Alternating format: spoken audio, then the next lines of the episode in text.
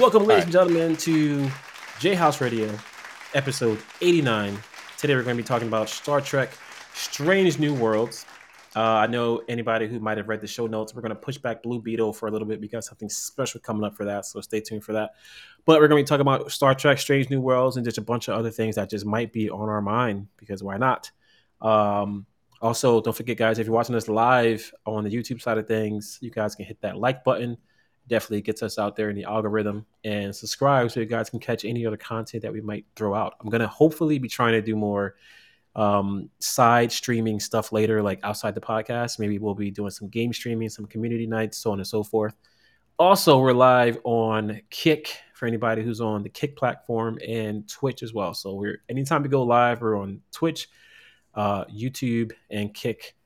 Uh, also, our audio listeners, if you're checking this out, don't forget to leave us a review, five star preferably. Tell us how much you love us, how much you hate us. Either way, it's still interaction. Los. And don't up? forget to bother KJ for not wearing a sexy shirt for this episode. Listen, man, I feel sexy in this shirt, so that's all that matters. Okay, that's all that matters. Sure, sure. Tell that to the wrinkles. Tell that to the wrinkles. Hey, man, the wrinkles get the, the wrinkles add character. Okay, the wrinkles mean that yeah, this when shirt, you're in college the, the, wrinkles mean that this shirt has seen something in life. Okay, just mm-hmm. saying. That's what they all say. And besides that, I grabbed it last minute before the show started because I couldn't find anything that looked good on camera. So that's why it's wrinkled. Anyways, okay. so really quick back to our topic that we were just talking about: writer strike. It sucks. Uh, a lot of things are getting held back, and I feel like the industry is going to feel the the repercussions of this not now but maybe in a few months maybe next year we're going to really Wrong. start to see the effects of this. They've already felt it. Warner brothers has released um, numbers. They said that this strike has cost them between 560 and 580 million dollars. They said wow. if they would given if they would have given in to the writers and the actors demands it would have only cost them 50 million. So they wind up losing more money because they want to they want to try to prolong this so everyone just gives in. Um, and so they're losing way more money than they would if they would have just given in. What the entertainment executives have managed to do is create another COVID situation where there is no new content being created. People are now going back to older content and or deciding to make their own content on YouTube or what have you. So, um, in some ways, it's good because it'll teach the the execs that hey, you need these people. Okay, not everything is about you. Yeah. Uh, and one way it's bad because it affects people like us, where we do pop culture um, podcasts. Yeah. So all of our new content is very quickly running out and drying up. So now we have to turn around and focus on older content, things we want to promote, things that we're more interested in. Um, have oddball discussions about like universes, you know, like yeah. uh, who's the good guy in the Marvel universe, you know, or the DC universe, or like why is it in DC every parent has to die? That is very true. Why why do all the parents have to die in a DC universe? I don't understand that. yeah. So, yes, um, but the thing is that one of the things that the actors are fighting for is something that the studios were trying to pull. So let's say you are an extra on set. So they would laser scan you, and then they say, okay, we're allowed to use your image and your likeness forever. So in other words, if they need an extra, they can go, oh, here's KJ, let's just use him digitally, and you get zero rights, residuals. You don't get no payment for it. You just get the eighty dollars for that, hundred dollars for that one day you were an extra, and that's it. That's scary. Um, that's scary. Yes. Not not only that, they want to um, what these studios have been doing is if they hired, let's say, me to be a writer, yeah, they would hire me as a freelancer. So, in other words, as a freelancer, I wrote four episodes, but I get zero residuals because I'm a freelancer, not a staff writer. So now I created four of your best episodes, but the only thing I get is my name as a credit, and let's, for the sake of argument, just using simple numbers, and the thousand dollars I got for writing those four episodes. So the mm-hmm. writers are fighting for. The other thing is the producers, yeah, they may come up with an idea, but it's the writer's room that creates the stories, creates the episodes, creates the characters. And that in turn gets fed by the actors who turn around and do everything else. And the thing about being actor on a show is not only are you on the show, you're portraying the character, you're you're going through all these emotions, you're doing countless publicity. And if you are like a Star Trek or a big franchise actors, you know, DC, Marvel, uh, Star Trek, Star Wars, you're constantly going to conventions, you're constantly promoting all these, you know, all these shows and things like that and talking about it. Hmm. So it, it's a very big problem. Um, and the weird thing about this writers and actors strike is animation is unaffected. It's a different union. Ah, animation is where the work is at. I, I guarantee you, next year we're probably going to be getting a crap ton of animated shows, movies, TV shows. You know, um, well, here's the here's the thing though, and here's the problem. Um, from what I understand, and I could be wrong, but you know, I'm not in the the either either uh, either union. yeah, So I only know the little things that I've heard. So if you as an actor, let's say Keith, okay, you have a role on the newest Star Trek show, Star Trek um uh Legacy, right? okay, Now you're on that show and everything else. You cannot do an episode of animation because your union won't allow you to go do animation. really? And yes, and animation costs almost as much as live action. So yeah, so that that is in a nutshell the writer strike, the effects of the writer strike. We are going to go back into a COVID like a COVID like media black hole where we're all looking at old properties and we just might, you know, start doing things like movies con queso because we have nothing else to talk about. Hey, we can turn into the pop culture of uh, th- throwback movies, I guess. You know, until movies start coming back out again, or or TV shows. You know, so Yeah, the JHouze Rewind. the JHouze Rewind. We're gonna just completely rebrand. Just just be called the Rewind Podcast. Um, Oh right. God, no. All right. So our topic of the day. We are reviewing we are reviewing seasons one and two of Star Trek Strange New Worlds. And um, we're looking at it from two different points of view. Me, a Trekkie who loves Star Trek, loves the show, and uh, KJ, who is essentially um, a Star Trek virgin who doesn't really know where to watch it. a Star Trek So- virgin. yeah, because let's face it, what have you seen? You've seen Strange New World seasons one and two, maybe one or two episodes of of Captain Kirk. You know, Spock, what are you doing? You know, I think I saw like maybe half an episode of of, of um of Picard. And like growing up, actually, growing up, I was actually I don't want to say a big fan, but I did watch like the original Star Trek show growing up as a kid. Uh-huh. I don't know why. I just did. I probably I didn't know what was happening, but uh I was a fan. Um but yeah, I'm I'm mainly a Star Wars fan. Um, I fell off on Star Trek heavy. I have no idea what's going on in the universe, but um, well, the same thing, same thing can be said about your your your Star Wars stuff because you haven't caught up on, you know, Clone Wars and Rebels and Listen, all, there the, is- all the other stuff. there's too much content to catch up on everything, man. There, there, there really is. Even even things that I am fan of, uh, sometimes it's hard to catch up on everything. Twenty minutes a um, day. That's all it takes to catch 20 up on Clone Wars.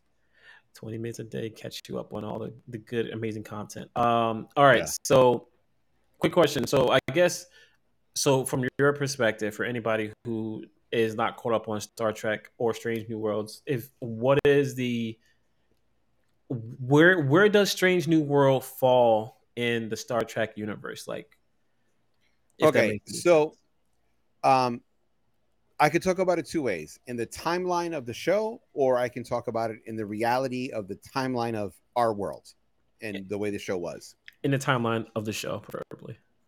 Okay. In the timeline of the show this is technically the third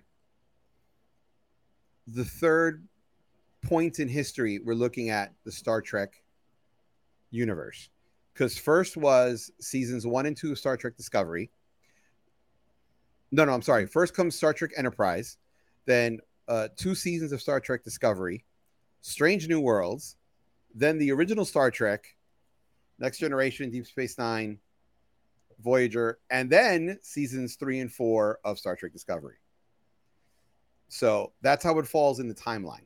I know it seems a little weird, but little weird. um, but just like the original Star Wars was episodes three, four, and five, and then they did one, two, and three, and then they did five, six, and seven, and they did the Clone Wars, which is in between episodes two and three.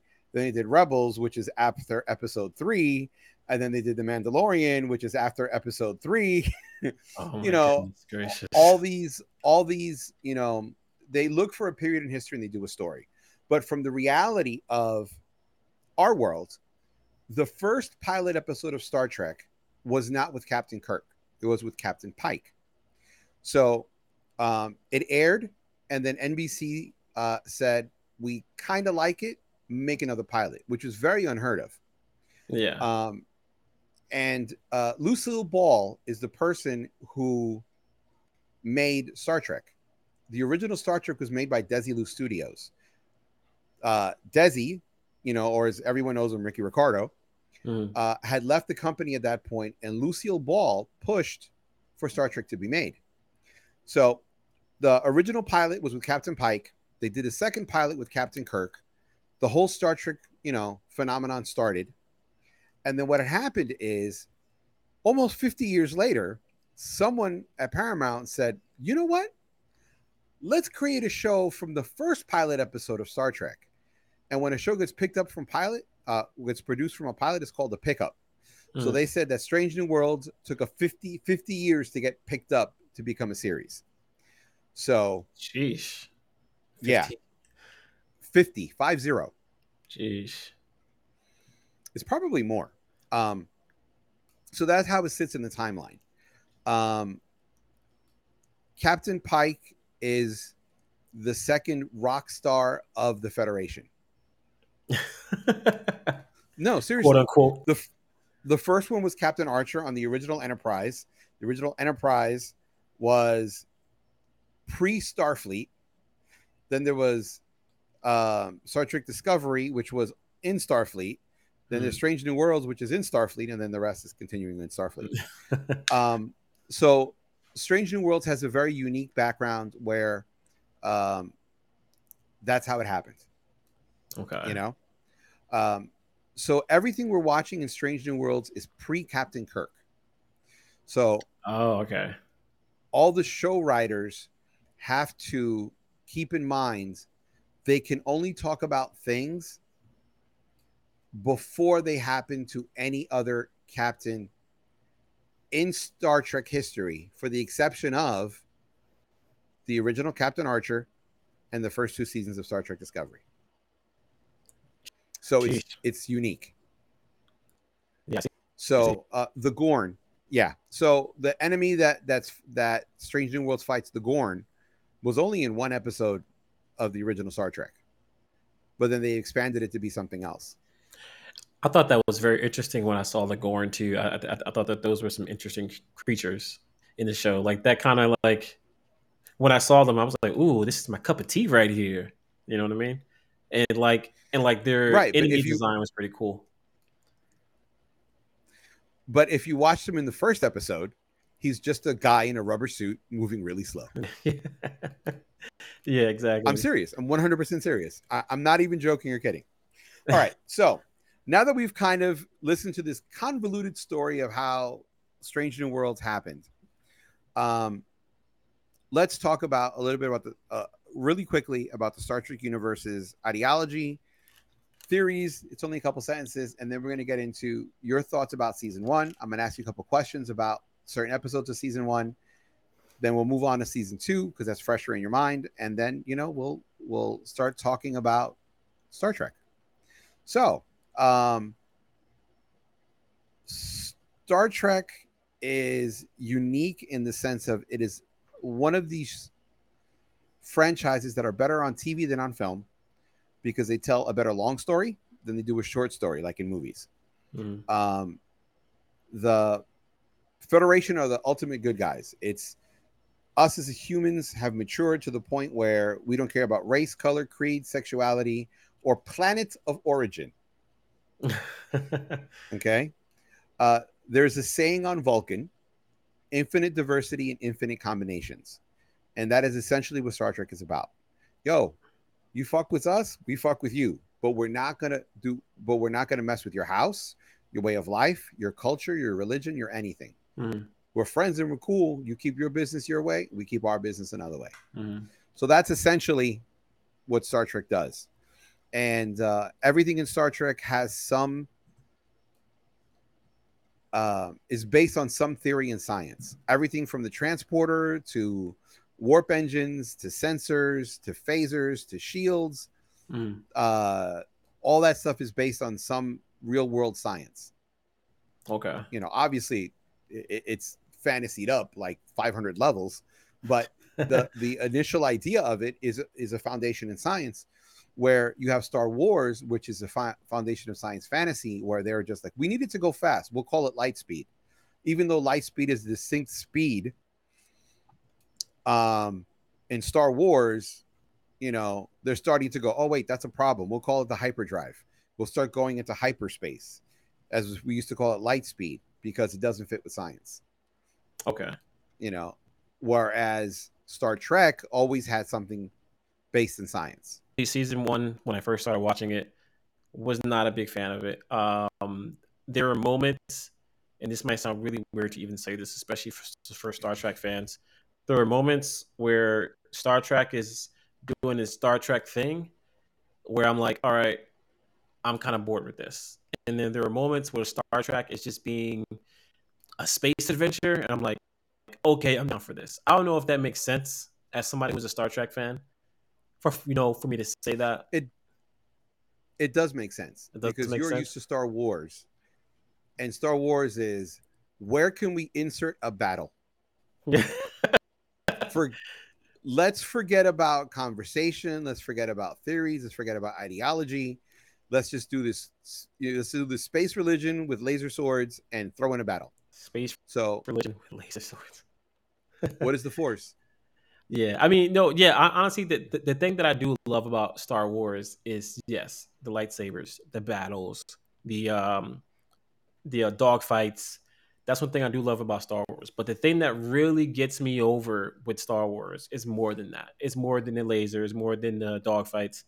It's the larger than life characters. The characters that when you see them, you're like, oh okay man, wait, that wait, that wait wait wait wait wait wait wait wait wait wait wait one second there is no larger than life characters in star wars there is larger than life um concepts that a character will take the role but darth vader okay is the creepy bad guy that's his role but how was he he didn't become fleshed out until episodes one two and three and episodes one, two, and three, as you're watching, you're like, he's a whiny bitch. he's still a larger than life character in my eyes. But Okay, now you I get what now- you're saying. I get what you're saying. No. though. no, and again, it's a larger than life, but but okay, what are Darth Vader's accomplishments as a Sith Lord? Because that's when he's Darth Vader. What are his accomplishments that make him larger than life? it's just it's just his presence. It's just his presence. For me, it No. doesn't. But again, a character who's larger than life has a list of accomplishments. What are his accomplishments? making you look at when you look at him on screen, you're like, okay, that dude is somebody somebody I don't want to mess with. That's an accomplishment to me. You know, just the, the fact that the mystery, like like you said, we didn't know much about Darth Vader until like the last what 10, 15 years.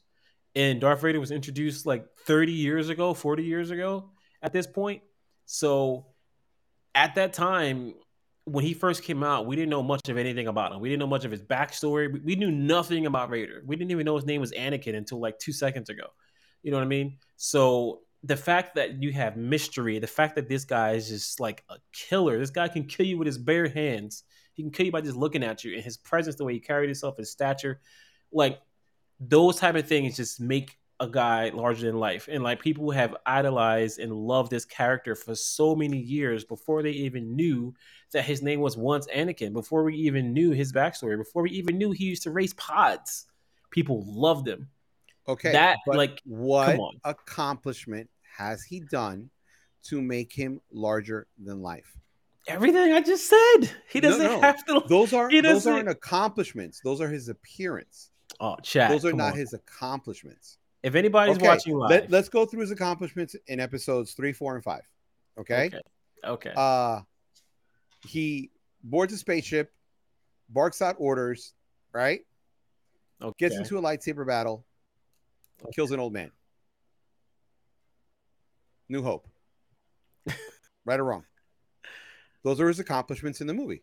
Okay, he chokes a couple of his own officers. Okay, those are his accomplishments. Oh, you man. move on to the next one. Okay, what does he do? Rinse and repeat. Except he chops off his own son's hand. You go to the third one. Okay, he doesn't do a lot.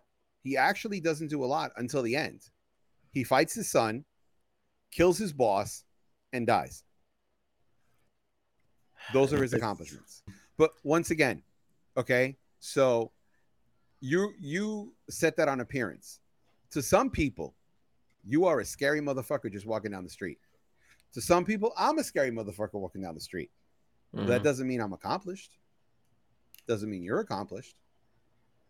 Now, I understand that that you have that perspective, but when you go to Star Trek, you actually start seeing the history of these characters, their morality, and their accomplishments throughout the seasons. So I can understand why you were bored, but everything that Star Trek stands for are things that you believe in. Think about it. You don't care what race, creed, color, country of origin, or religion someone is, do you? no. no. You're willing to accept people for what they are. Correct or incorrect? Mhm. Correct. Yeah. Right? You're willing to have a conversation with anybody. Right? Yeah. You prefer peace over war. Right? hmm Right? You believe in people talking things out. Correct or incorrect? Correct. And in on a film set, you believe in a hierarchy. And you are a filmmaker. You're a you're you're a podcaster. You're an artist. And there are moments where you fit certain roles. So you believe in a hierarchy. So in just describing the things you believe, you believe in everything Starfleet, Starfleet believes. So why what was it about Star Trek you found boring? If it actually shows you all the things you believe. The presentation. Honestly. Okay, what about the presentation? What about the presentation? Um, just the fact that I, I I- I think I think what it is the the acting for me was a little cheesy. Um, just a lot of the stuff that they were doing just was not believable for me. Um, let me see. I'm trying to let me let me pull up IMDb because IMDb looks so weird right now and it's freaking killing me right Yeah. now. But um, but someone going, but I was gonna go into town to get the vapor collectors or whatever fucking Luke Skywalker says. That's great acting. I don't know. I That's just great feel like acting. I feel like Star Trek Star Trek shows especially give me like those give me the vibe of like uh the General Hospital days with the way that they act and the way they do things. It just felt so like over No. the top. And I'm not saying that Star I'm not saying that Star Wars has like Oscar winning acting either. I'm not saying that. Um I don't know. There's just something just about the that vibe of Well- just something about it that I just couldn't connect with. Do Do you want to hear something really funny? Most actors that appear on Star Trek have a very large Shakespearean background. I believe it. I could tell. I could tell. Um, here is here is the thing.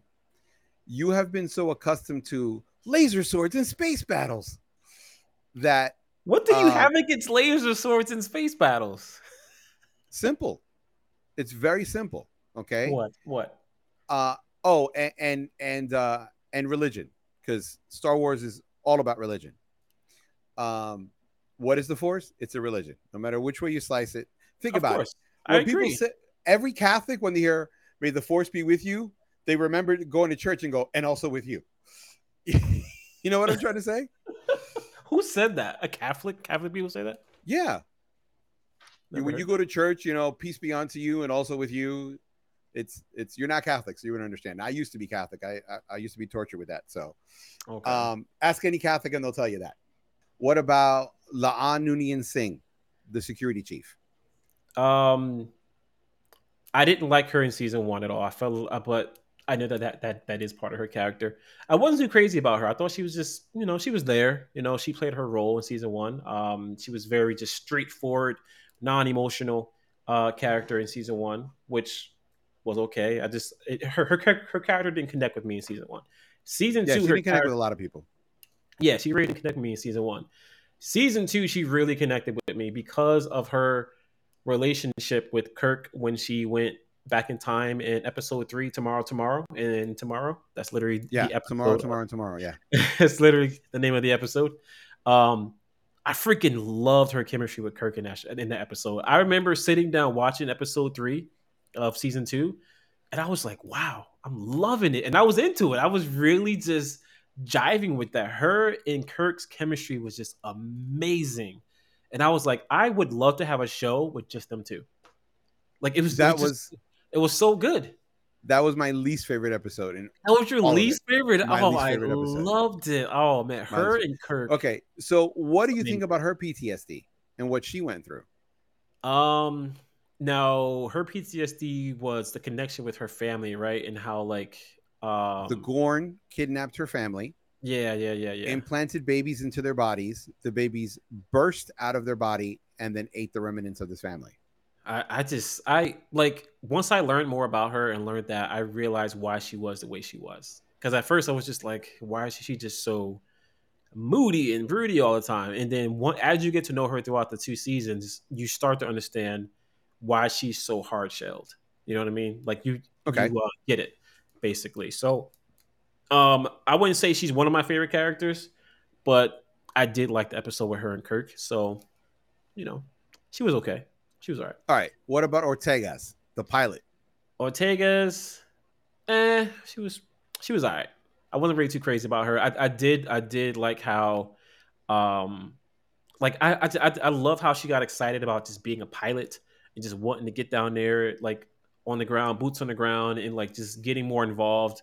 It, it, it was it was pretty cool to see her like try to push that so you know so much with the captain. Like, hey, let me in, coach. Let me in, coach. Um, other than that, I mean, I thought she was okay. She was not. She wasn't really my favorite character. She's probably one of my least favorite characters, to be honest with you. The the actress actually went through a very horrible thing. Between seasons one and two, her partner, um, her man, uh, died.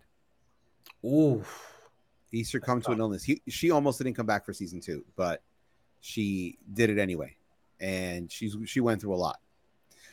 Um, okay, so number one, Una Chin Riley.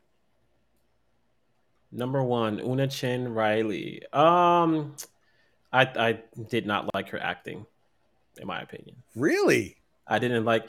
It felt too soap opera ish. You know what I mean? Like I felt like she was trying hard to exert certain emotions, and it didn't come off natural to me. So wow, that you know you are very unique in that opinion because a lot of people love her character. really, Uh, yes, yes, I love her character. I really do think that um that you I think the reason why you're not connecting is you're not understanding a lot of these characters and where they're coming from. And it also comes think about it, you're jumping literally at the tail end of the Star Trek universe. That's like someone's first exposure to um to Star Wars is Rey. You know what I'm trying to say? Ooh, could you imagine? Dang, that that that was Yeah. that would be kind of crazy. Your first experience with Star Wars is Rey. Wow. Yeah, I think that's what's happening with with your experience with Star Trek. All right, so what about Nurse Chapel, Jess Bush? Nurse Chapel and Dr. M'Benga, I love those two. My two favorite characters in the entire show. Like their chemistry, the way they bounce off of each other, uh, their missions and the things that they go through was freaking amazing. There was a episode eight. I loved episode eight when uh, we got a look at their background, how they met, uh, the war that they had to basically help each In other season in, two, you're talking about. in season two. In season yeah. two, you're talking about. Yeah. All right, we're um, still on season one. Oh, season one. Well, unless you um, just want to do it like reviewing the characters and then bounce around. You'd rather do that? Just talk about the characters and bounce around episodes. Yeah, that's fine. That's fine. Might as well. Why not? All right, let's do that. Um. So yeah, in season one, um, I don't know. I didn't really know what to think about her in season one. Uh, I, I feel like I didn't really get to, in my opinion, I, I didn't really get to know her as much as I did in season two. So she didn't really impact me that much. I mean, I mean, in season one. In season two, that's when I I real I felt like I personally got to know her character more. And like I said, her relationship with Dr. M'Benga and them two as a team just was so amazing. You know, um, so yeah, I I freaking love her character. I love the relationship between her and Spock. As as time went on, you start to see that hey, she has a thing for Spock. Spock has a thing for her, and you're just waiting for that moment for them to just say, "Hey, I like you," you know. Um, so it was great to see that relationship build in season two. Um, but overall, I think she was great, a great actress. She she played the role very well. Um, one of my one of my favorite characters for sure, hands down. Yeah, you'll hate what she turned into in the original Star Trek series. What about Uhura? Uhura did not like her character at all. Did not like- Really? her character. I going back to the performance thing. I realized from a stage perspective, she probably is an amazing actress, but in the show, I just felt like. I, I, it just didn't feel natural. A lot of her lines didn't feel natural, especially especially in season one. I felt like she was just so over the top, like not word for word, but like, "Hey, Captain, what's going on? We're getting ready to go on this mission, and I'm gonna do the telecommunications thing. Right? Beat me up." Like it just felt so cheerleader, rah rah, and it was just I don't know. It didn't feel natural to me. It, it came off a little awkward, in my And opinion. that's how I felt felt about Anakin. really, really, you Yeah. felt that way about Anakin? Yeah, this is pod racing. Yay! He's a kid though, he's a kid. Doesn't matter. Come on. And and she's a cadet. She's Oh. fresh out of the academy. What did you think about Admiral April? Admiral April. I love his character. Love his character. Just very strong, stoic the way he carried himself. Um, he didn't really have much to do on the show, but just I love the way he carried himself. Like strong black man in the Enterprise is the vibe that I got from him. Ah, you see, but that's the thing. On Star Trek, there is no such thing as a strong black man. He's just a strong man. yeah, you're right. You're right. But and that's and that's the thing about Star Trek. No, because if you look at Deep Space Nine, right, when you had a black captain, there was never an issue of him being black. It was always just Captain Sisko. When you looked at the Doctor, who was a British Indian, never once did they mention he was Indian or British. yeah. You know, that's the thing about Star Trek. Okay. Um, well, the, the reason why I said that is because his only other appearance was in Star Trek the animated series, and he was a white guy. Remember when we first remember when we first spoke about the show, and I told you the only thing I thought was a little weird was they cast it from a white guy to a black guy, but I was like, it's a good actor, so who cares? Mhm. Drew, do you vaguely remember when I mentioned that? Yeah, yeah, I do. That's the character I was talking about. Uh, Um, what do you think about Pelia, the new engineer on season two? Um, when she first came into the series, I think towards the tail end of season one, I believe. Um, No, she started season two, episode one. Oh, season two, episode one. Damn, I'm like Yeah. mixing it in. Um, I thought she was interesting. She was a nice little, like she was a nice addition. You know, she she added like a different flair to the crew. Um, and then I think after like that first episode, she kind of just fell into the back pocket. She showed up here and Yeah. there. She said a few words, you know, with her little raspy voice. Um, it was cool to see her with um, who um, who was she with in that episode? The uh, episode that I liked, the tomorrow, tomorrow, tomorrow. It, it was nice to see her um, interaction with Kirk and what's her name in that episode. Um, other than that, I mean, she really was just one of the background characters. I mean, like I said, her first episode was cool. She was a nice addition. She mixed up things a little bit, but after that, she just kind of fell into the background. Honestly, Okay. So you said you've watched the original Star Trek, right? Yes. So you should be obviously you're from you're familiar with, with Kirk, but we'll talk about him in a second. Do you know who T'Pring is? Spock's girlfriend, her importance in the show? Oh yeah, yeah, yeah. Um, the one that he got married. Well, they were engaged. Yes. Yeah. Do you know whose importance in the original Star Trek? Her importance. No. She um, made Captain Kirk and Spock fight for her, so she could dump Spock. what? Yeah.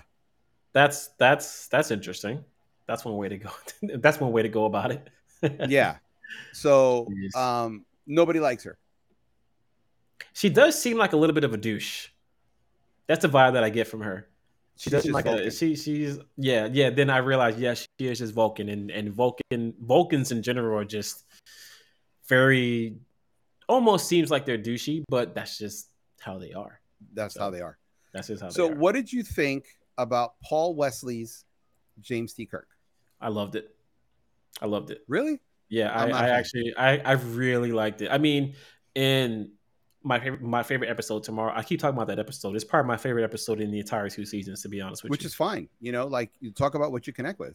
I mean, Uh, why we do this. Yeah, and in, in, in my in my in that episode tomorrow tomorrow, um, I think that's when we first got a view of him.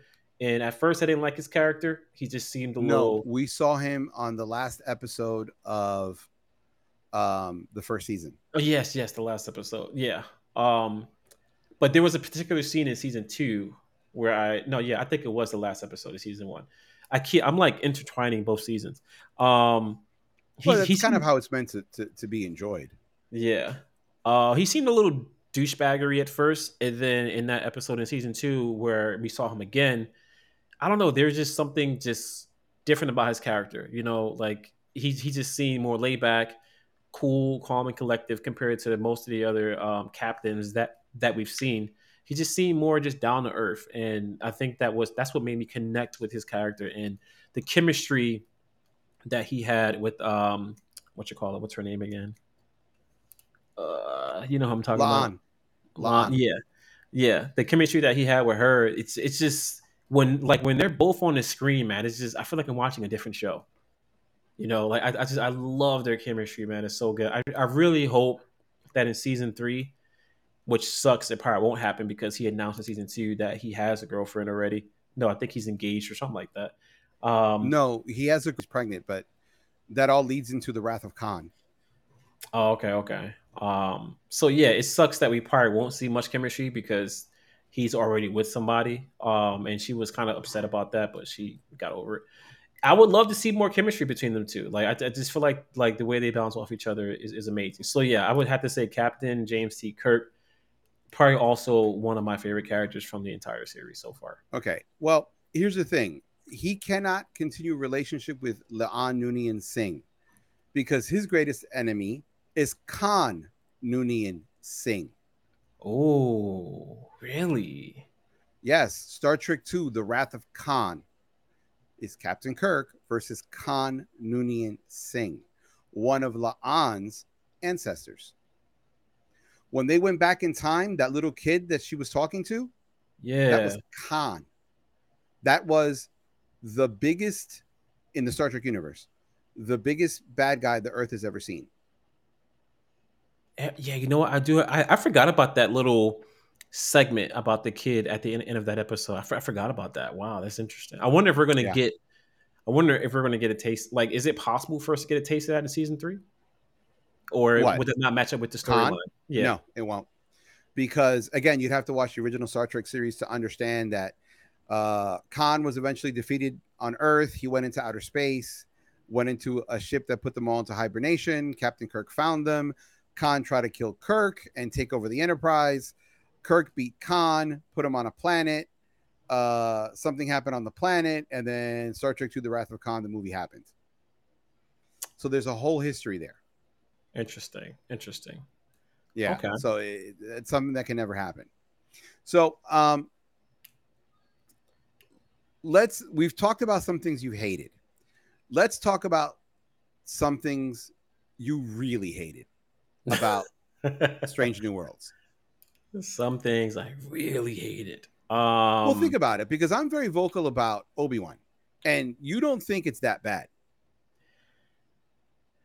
You Oh, think it was oh. watchable. You thought it was entertaining. And I just thought Obi-Wan was the one of the biggest pieces of garbage Disney has ever made. Oh my goodness gracious! I, I keep forgetting that you hated that much. Um, yeah. One thing I hate because you want to talk about slow paced and boring. That was Obi Wan. One thing I really, really hated about Star Trek Strange New Worlds is something I hate about almost every single TV show when they do it. They had a musical episode. And okay. I I hate that. I hate when I feel like almost every TV show that I like or watch has to have at least one musical episode. I get why they do it. You know, it's it, it's I get why they do it but I don't like it. It's annoying. And that is probably one of the things that I hated the most. Now, granted, the show, like that that particular episode, even though I do hate those episodes, it wasn't that bad. Some of the singing was actually pretty good. It made sense. And there was story behind. I think one thing that made that episode interesting is that when they were singing, they made like every time they sing, it was a security issue because they said when you sing, you give out your deepest, darkest secrets. And I thought that was an interesting thing to add to that episode. Like, oh, okay, they're singing and then, then you know, they're telling their secrets. I thought that added an interesting dynamic to that episode. So I will give it that. Um, Traven Chat says, like the Buffy the Vampire Slayer music episode, that is exactly what I was thinking about when I said that. Just like okay. the Buffy the Vampire Slayer uh, episode. Uh, two things I'm going to tell you. There are currently 890 episodes of Star Trek. Okay. 890. So what, this is the first musical episode out of 890 shows. So it took a long time to get there. Oh yeah, I, um, I mean, and I understand that, but it happened when I watched it though. no, and here's here's the thing though. Buffy the Vampire Slayer was actually one of the influences for that episode. Are Swear you to God. serious? Very serious. Out of all the things that could influence that, Buffy the Vampire Slayer was one of them. Yeah, it's generational, dude. These people who write the show are of the age where they enjoyed that episode. And so many so many of the cast members of Star Trek Strange New Worlds have a musical theater background. The one who has the biggest is La'an Noonien Singh. Really? Yes. Wow. I I, would have actually and the, thought otherwise. And the second one is Uhura. She has the biggest um, musical theater background. Uhura looks like and sounds like she actually knows how to sing. So I can expect that from her. Uh, and you know who else who has the third biggest? Don't tell me the Rebecca, captain. Rebecca Romijn. Really? Number one. Wow. Yes. Wow. Okay. I can see that. Uh, yeah, Trey, Buffy, Buffy is goaded. I Buffy is one of my favorite TV shows of all time. I will tell you this much: when it came to that musical episode, I thought the first song was genius, absolute genius. When they're like all systems stable, blah blah. I thought. oh yeah, yeah, yeah, yeah. I, I, I, I think it was clever. It was clever. um, Spock's song of "I'm the X" I thought was genius because he's talking mathematically and he's talking about he's he's Nurse Chapel's ex boyfriend. Um, the last song dragged on forever. Um, yeah, that was La'an's song dragged on forever. I thought La'an's song was the best song to be, in, in my opinion. Next, oh, to it was so long. Yeah, I know. it was so long. Um, I like the fact that they did it because they got it out of their system. I don't I don't want to see another musical episode ever again on Star just, Trek. Just just get it over with, right? Yeah. Yeah. I, just I you know, rip you know, okay, you have that itch, go. You, you scratched it. All right, we're good. Let's move on to better things. Let's move on. Yeah. Um Jeez. in my opinion, okay, so now that, that you've talked about what you despise, what did you like? About the show in general, just little things. Yeah, because um, we're just reviewing one and two as one big season essentially what did I like? Um, I did I did like the special effects. I thought uh now there were some that weren't that great. But I did like the overall special effects. I thought it was pretty good. I love the makeup design. Um the cast was good, even though some of the acting was eh at times. But overall, like as a unit, the cast was good. You know, they they weren't they weren't bad. Um, that's pretty much it for me, honestly. I mean, like, like I said, you know, there were things about the show that I did connect with. A lot of it I didn't because I don't know a lot of the history and the lore. Um, so I just tried to grab onto things that I could, and you know that like a- appealed to me. Honestly, um, I did like episode two, uh, Ad Astra per Aspera. Uh, the oh, uh, the courtroom dramas. the courtroom drama. Yo, oh, I Star Trek love that. does really good courtroom dramas. I love really that. good. Like it, it gave me like uh law and order vibes almost because i freaking love law and order. It's one of my favorite shows of all time too. Um but that was just so interesting. It, it was so good. I was like wow okay this is this is stepping in a different direction. I, I liked I, I like when the show like i said before earlier at the beginning of the conversation i like when star trek stepped away from the star trekkiness and just did grounded storylines mixed in with the star trekkiness that's what I love about like like those are the things that I was appealed to, honestly. Um, here's the thing: Star Trek does great courtroom dramas. Great courtroom dramas. Yeah. They have every. I don't think they had it in Voyager, but almost every single Star Trek series has at least one courtroom episode, and I think they're done very, very well. Yeah, that was great. Um, That was great. But uh, I disagree with you on the acting because I've seen far worse acting on Star Wars. Um, I disagree with you with the melodrama because I feel it's far worse in Star Wars. okay. Um, like I said, the animation in Star Wars, the animated series in Star Wars, I think are much better shows and much better content than the live action, for the exception of the Mandalorian, um, and uh, Rogue One. I thought those two were like masterpieces. I thought they were amazing, amazing pieces of Star Wars. Mhm. um like i really can't knock them for like like if like for me to say anything bad about those three pieces is like being a nitpicking asshole. I just thought in star wars those those three things were amazing absolutely amazing. Um i love okay so did you understand the crossover episode with boimler and mariner? The where they Oh, came from the animated series? Um, I didn't. I don't like. What was there to understand about it besides? So, th- so there was more to it than just hey, they just went into a portal. yes Okay, yeah, I guess I didn't. Um, lower decks is an animated tv series is a star trek animated tv series Mhm. and it is the one that does all the farcing and all the jokes about Star Trek. Here are these characters on a Star Trek ship, you know, uh, being Star Trek officers, and they imagine fanboys who suddenly appeared in the Star Trek universe and they're referencing everything from all the other past seasons. Mhm. Um, that's kind of what happens in um, happens on Lower Decks okay. and those two main characters came over to Strange New Worlds. now, side um, note, do they voice the animated characters as well? Or yes, is- Oh, they yes, those two them? actors voice the characters. that's interesting. I like that. I like that. Um, like there were jokes in there that you don't get because you don't, you're not a Star Trek fan. yeah. Like uh, when Boimler put his leg on the saddle and he goes Riker, and then he gets on the, the saddle. yeah. Did you understand that? No. Because Commander Riker on Star Trek: The Next Generation, they make fun of him because the way he sits on a seat is he puts his throws his leg over the seat, then he sits down. So that's Oh, something he did. Um, did you notice at the end of the episode when they're like, "Oh my god," you know, um, when they were talking about the crew of the original Enterprise? Oh, Mhm. Mayweather, he was like the biggest, you know, one of the best pilots, and da da da da. yeah. like, oh my god, you know, you know, we're doing what they do. Mhm. Like they were trying to explain all that. Like if you were a Star Trek fan and you watch everything, there is so much funny and so many jokes about Star Trek history that it made the episode absolutely phenomenal.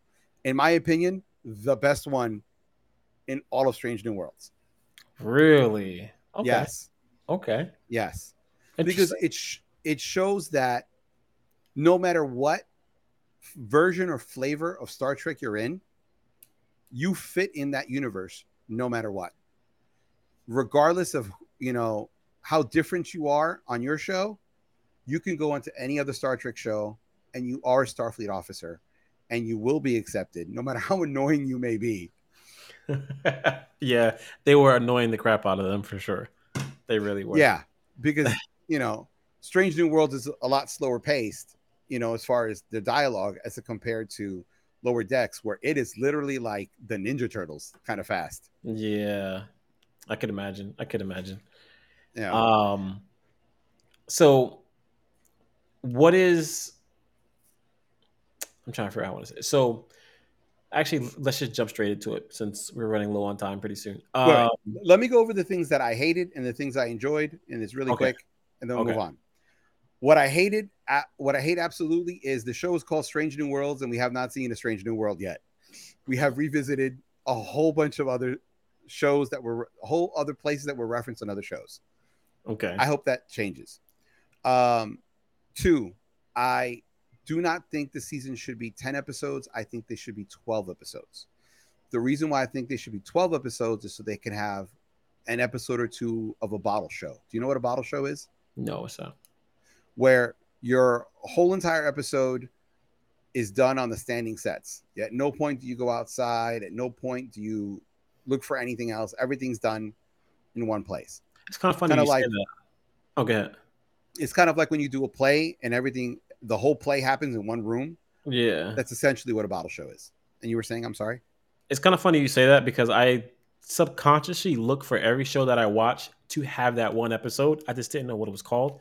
And I was kind of looking for that for this episode. I was like, all right, what is the one episode where everything is within this one room on the ship where they don't leave and then something happens on the ship and they got to figure it out and it happens in this one little space. Like I love shows or movies that actually do that. It just makes them more interesting. I was waiting for that. I think I wait for that to happen in almost literally every show that I watch, honestly, because it just makes for great content. Honestly, Uh, the other thing I don't like um, is they contain their runtime. There's a TV show called The Orville, another science fiction show, Yeah. where because it's on streaming, they said if our episode needs to be an hour and a half, and they had an episode that was an hour and a half, it's going to be an hour and a half. yeah. If the episode needs to be 40 minutes, it's 40 minutes. That's the only other thing I don't like. I wish I didn't like about Strange New Worlds that they really constrict their runtime. Mhm. Um, what I do love is, for the exception of the Star Trek Discovery, each and every Star Trek show, you get to know who each and every character is. And in Strange New Worlds is no exception. You know who these characters are. You either like them or you don't like them. Mhm. You're able to talk about them in the podcast, even if you don't like the show, because you were able to discover who these characters are. Loved it. And I also love the fact is they're dipping into areas of Star Trek lore that people rarely talked about. So they're expanding the universe. Okay. Okay, that that's my whole loved it and hated. um, as a whole, well, do you want to rate season one and two together, or do you want to rate them separately? Um, I think we should do three scores: Three scores. one by itself, two by itself, and combined. What do you give it? And the reason why is I think the both seasons have very different tones. So All right. season one, what do you give Season one, two. out of Two five choc- chocolate bunnies? Two chocolate bunnies out of five. Season one. Um, season two. Um, in comparison, like if I'm if I'm not I'm not gonna score as as like I'm not a star for I'm, I'm not a Star Trek fan. It sucks. I'm giving it a one. I'm just gonna just score it as what it is, basically. So season two, I'll give it a three point five. Okay, so it got better for you. It got it got better because I felt like the characters, I got more story behind the characters, and I feel like we just like they they I feel like they focus more on the characters than the adventures or whatever you want to call it in season two compared to season one. In my opinion, that's just what I got from it. So, So in other words, that Spock episode where you turn human, you loved. oh, I forgot about that episode. I actually did really like that episode. I like Okay. that episode. Um, know, we- so yeah, yeah. So overall, what do you give it? overall, I give it a three. Like all together, both seasons, Star Trek: Strange New Worlds. As a non-Star Trek fan, I give it a three. Okay. Uh season one, I will definitely give it a five. I Wow. thought season one was really good.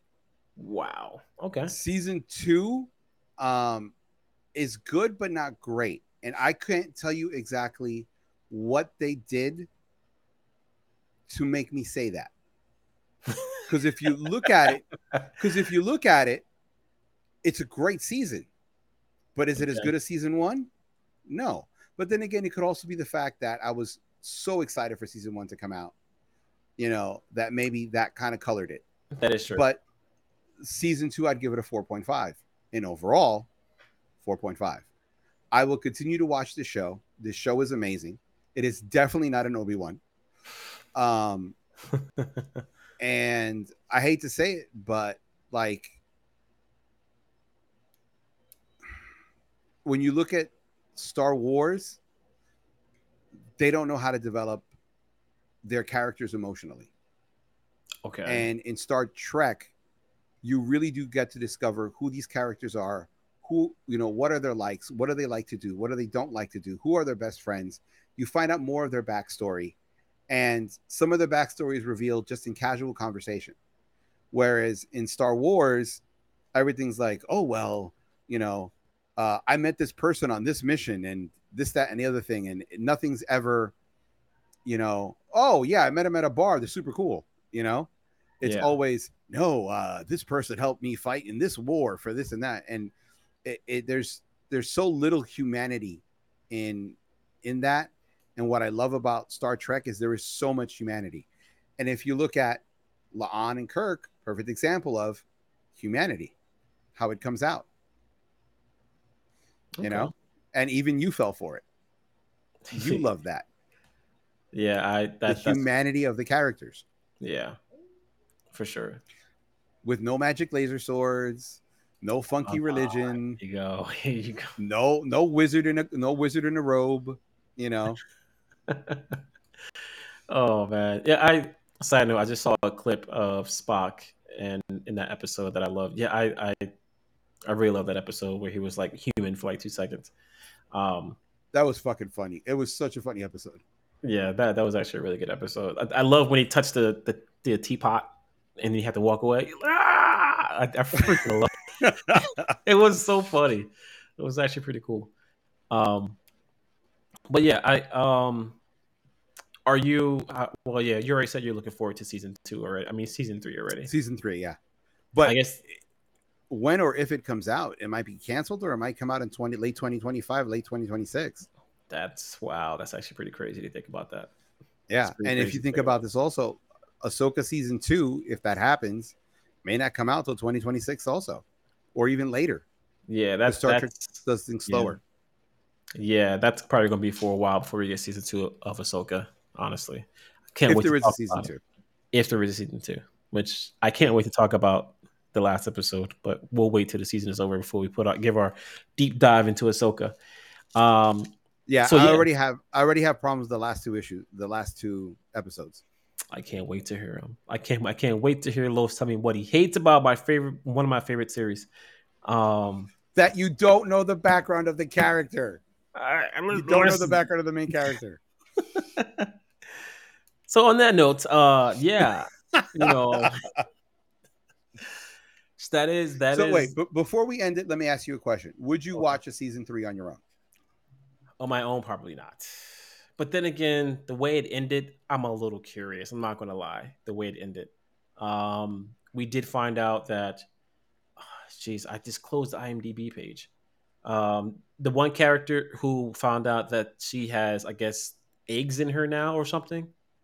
oh uh captain uh patel Yeah, Captain Patel. We captain patel sorry patel Yeah, we, we found out at the end that she has eggs in her from the Gorn, Gorn, Gorn. the gorn Uh, so and then it like ended to be continued next season. I was like, no, what happens next? oh no one was screaming at the screen louder than me oh man, so that that was kind of interesting that they ended it like that. So um, to see that Patel is actually infected now, I am a little curious. Part of me is like.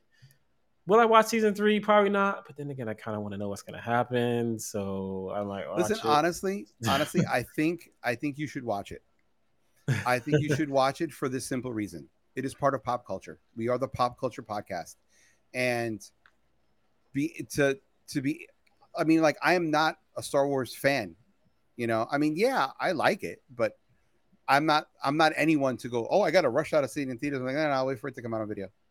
Yeah. I'll wait for it to come out on streaming, but I'll watch it. Um, Yeah. You know, I think that watching a franchise that you don't love but you love the genre really does help your understanding of the whole genre and really lets you understand, you know, references in pop culture. Like people still say, "Beam me up, Scotty." Yeah. Literally been saying that for so many years. Yeah, Side note, I these aren't a- these these are not the droids you're looking for. Like it's all pop culture, and I really do think that for us to do this the way we do it, we need to, you know, like bury ourselves in pop culture and know these references. So that's why I think you should watch it. You know, should you be an avid fan? No, I mean, but I do think you should watch it, even if it's only one episode a month and it takes you a year to watch it. But I really do think you should watch it. You know, like if there's like if there's an Obi Wan season two, I'll watch it because it's part of pop culture. I'll probably be yelling at the screen and you know try to keep myself awake, but yeah, I'll watch it. I can drink like freaking loads of coffee just to stay awake during an episode. Morphine drip or whatever it takes, gasoline if I have to. Whatever it takes, man. Whatever it takes. Exactly.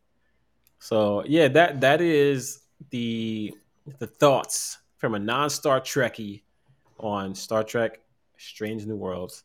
Uh, let us know anybody who's watching. Give us your thoughts on who's watching or listening. Give us your thoughts on what what you think of Strange New Worlds, or if you like Star Trek or not. Just let us know.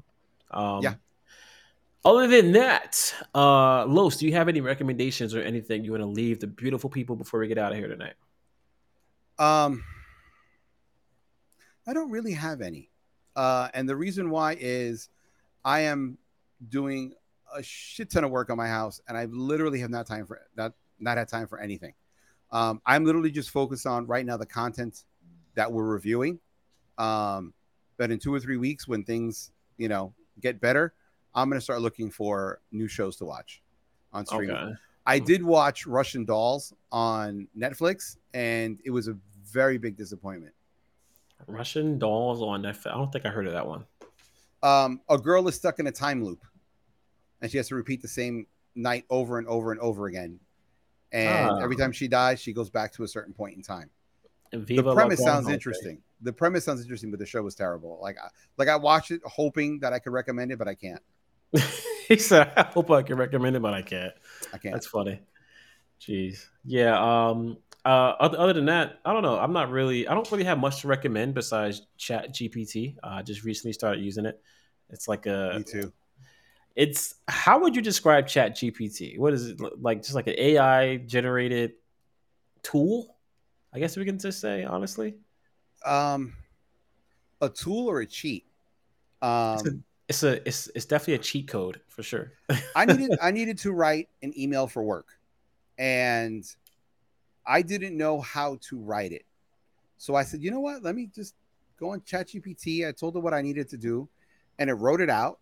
And I was like, this is a great first draft. Copy, paste, edited, edited what I have. To, and I spent like 20 minutes editing as opposed to an hour writing the whole thing.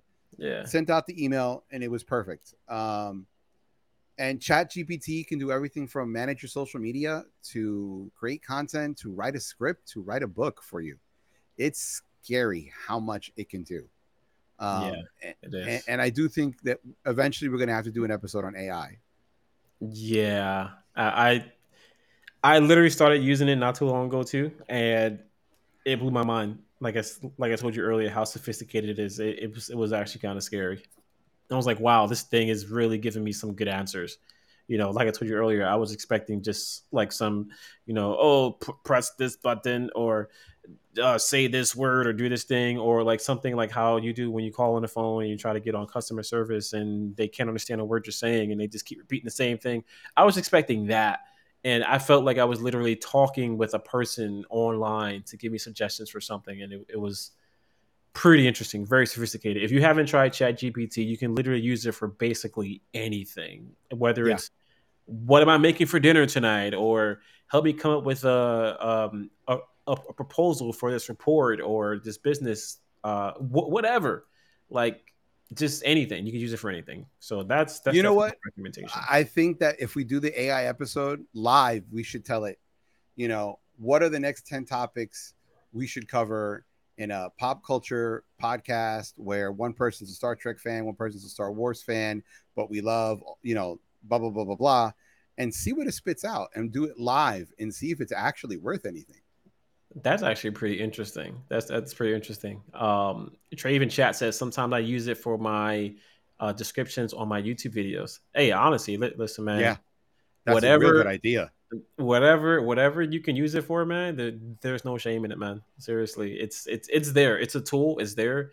Use it. I think it'd be cool to do like a Q and A episode where we just ask, where we have Chat GPT ask us questions about certain topics in pop culture and we just answer them. I, th- I think I think that'll be an interesting episode. Honestly, ah, there's our AI episode. We got to start planning it. There's our AI episode.